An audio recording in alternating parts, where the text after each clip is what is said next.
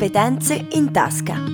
La ricerca del lavoro attraverso una scelta ragionata.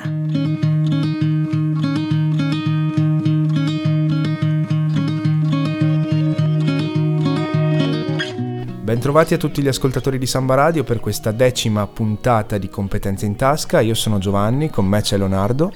Buonasera a tutti e benvenuti al podcast di Competenze in tasca, che è il progetto dell'Associazione Filorosso realizzato in collaborazione con il Centro Eda di Trento e con il contributo della Fondazione Caritro. Il progetto favorisce la ricerca del lavoro da parte dei tanti studenti della scuola per adulti, che sono persone prevalentemente non di madrelingua italiana ma che vivono in Italia da tempo. In quest'ultima puntata torniamo a parlare di cosa può fare il sindacato per aiutare chi arriva dall'estero a trovare un'occupazione in Italia, e lo facciamo con Assou El Barji, responsabile dell'ufficio immigrati della C G I L del Trentino. Buonasera Assou, eh, puoi raccontarci un po' qual è il tuo ruolo all'interno della C G I L del Trentino? Sì, sono, sono responsabile dell'ufficio immigrati della C G I L. Faccio da riferimento per quanto riguarda la Confederazione e anche per quanto riguarda il patronato Inca C G I L delle pratiche di queste che riguardano l'immigrazione. Quindi presso il nostro ufficio um, arrivano persone di origine straniera che hanno necessità di rinnovare il permesso di soggiorno, di chiederne quello illimitato o di chiedere la revisione familiare o il riconoscimento familiare che sono nel paese di origine, o per chiedere la cittadinanza italiana, o per chiedere il non-host all'assunzione di lavoratori extracomunitari, o per il rilascio del lavoro, il rilascio insomma del non-host per lavoro subordinato stagionale e non stagionale, insomma, ecco, e nonché per la consulenza per quanto riguarda le norme sul diritto di soggiorno qua in Italia. Quindi diamo anche consulenza giuridica, tecnica, amministrativa su come una persona può soggiornare regolarmente in Italia, o anche se altre questioni che riguardano l'anagrafe, l'iscrizione all'anagrafe sanitaria o l'anagrafe del comune o, o quant'altro riguarda insomma il soggiorno e la residenza insomma delle persone immigrate. Ok, che diciamo è il primo requisito per chiunque volesse lavorare, no? Poi ovviamente. Esatto. Con le persone che vengono da voi a chiedervi aiuto, a chiedervi consulenza, eh, come vi rapportate? Queste persone dove vi trovano fisicamente? Vi chiamano? Com'è, com'è la situazione tipo? Allora, le persone che hanno necessità eh, ci trovano presso le, no- le nostre varie sedi che insomma dislocate nel territorio, eh, Cles, Trento, Riva, Rovereto, e queste sono le sedi principali insomma. Poi la sede centrale è a Trento in via Muridei.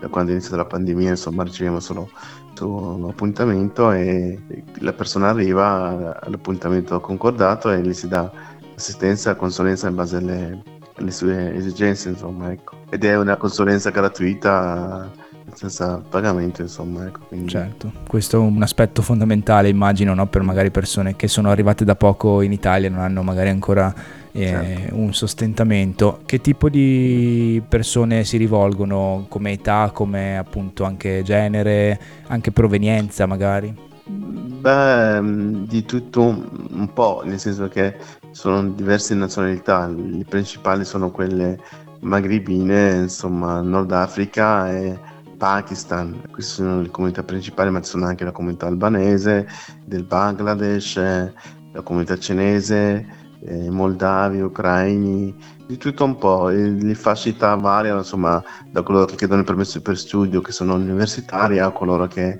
sono qua da tanti anni, quindi hanno diritto al soggiorno permanente o alla cittadinanza, o addirittura chiedono consulenza su come rientrare nel paese d'origine e ottenere i contributi insomma che hanno versato, magari la pensione, ecco. Quindi dai giovanissimi ai, ai meno giovani insomma, ecco.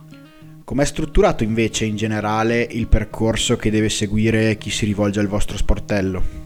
Beh, quando una persona arriva al nostro servizio magari ha da rinnovare il permesso di soggiorno, quindi noi li compiliamo al mondo il kit per il rinnovo del permesso, con il quale lui successivamente si presenta agli uffici delle poste, i quali accettano la pratica, lo accolgono e gli fissano l'appuntamento in questura. Quindi dovrà successivamente presentarsi in questura per il rilascio dei documenti originali, per la pratica del fotosegnalamento insomma, ecco. Quindi la questura lo rinvia ad un'altra data, insomma, quando il permesso di soggiorno sarà elaborato e, ed approntato, verrà convocato il, il nuovo impulsore per il ritiro del permesso di soggiorno rinnovato. E quali sono le principali difficoltà che vengono incontrate da, dalle persone straniere in questo passaggio, in questo percorso? Eh, soddisfare insomma requisiti burocratici insomma che la normativa sull'immigrazione richiede, quindi eh, approntare il contratto di lavoro se si tratta di un permesso di soggiorno per motivi di lavoro, gli ultimi busti paga, il C U D eh, eh, e soprattutto avere un contratto di lavoro in corso, perché altrimenti si rischia insomma di avere un percorso accidentato insomma, per quanto riguarda il rinnovo del permesso. È vero che la legge prevede perché senza lavoro insomma un permesso di soggiorno per disoccupazione di un anno, ma se nell'arco di un anno non si trova un lavoro la persona rischia di avere un dispiacere di, di non vedersi rinnovato il permesso di soggiorno e quindi dover lasciare l'Italia insomma. Certo. Quindi quella è la, la, la maggiore difficoltà, avere un, costantemente un contratto di lavoro, un rapporto di lavoro, anche se c'è il contesto, il contesto economico di crisi insomma diffusa insomma, ecco. E quali rischi corrono invece?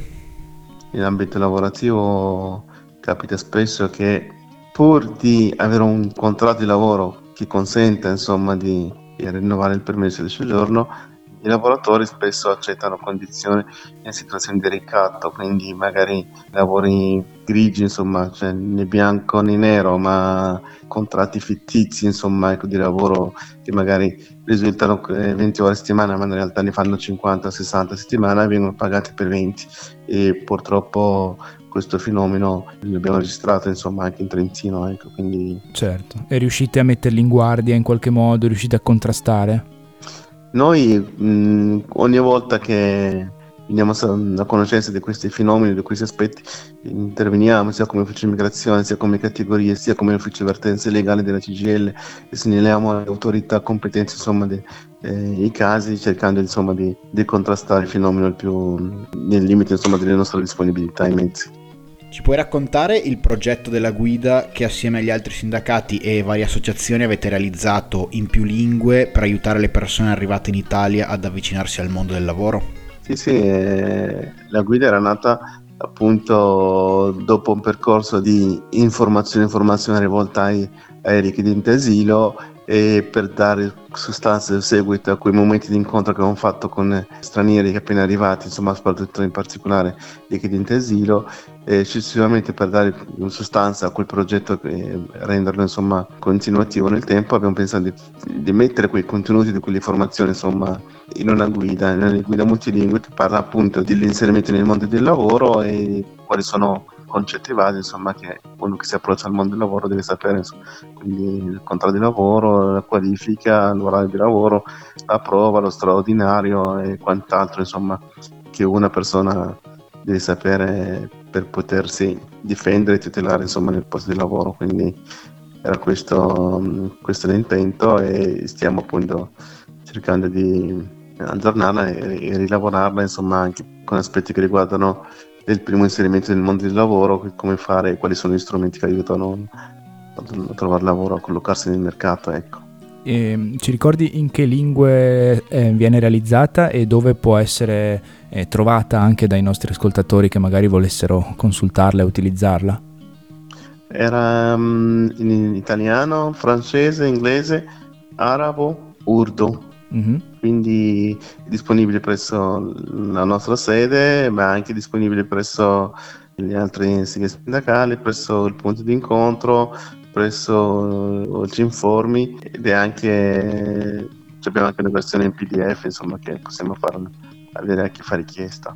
Perfetto, grazie mille allora Assou per la disponibilità e per l'aiuto nel, nel coordinare un attimo la ricerca del lavoro dei nostri ascoltatori. Grazie a voi, grazie a voi. Buona serata.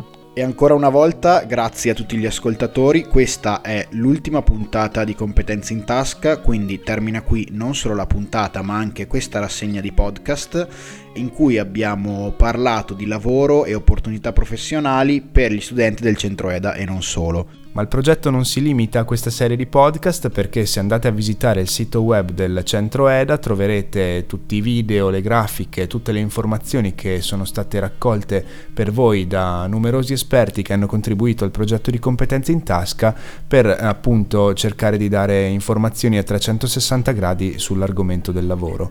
Con questo direi che è davvero tutto, quindi grazie nuovamente e grazie anche a te Giovanni. Grazie Leonardo.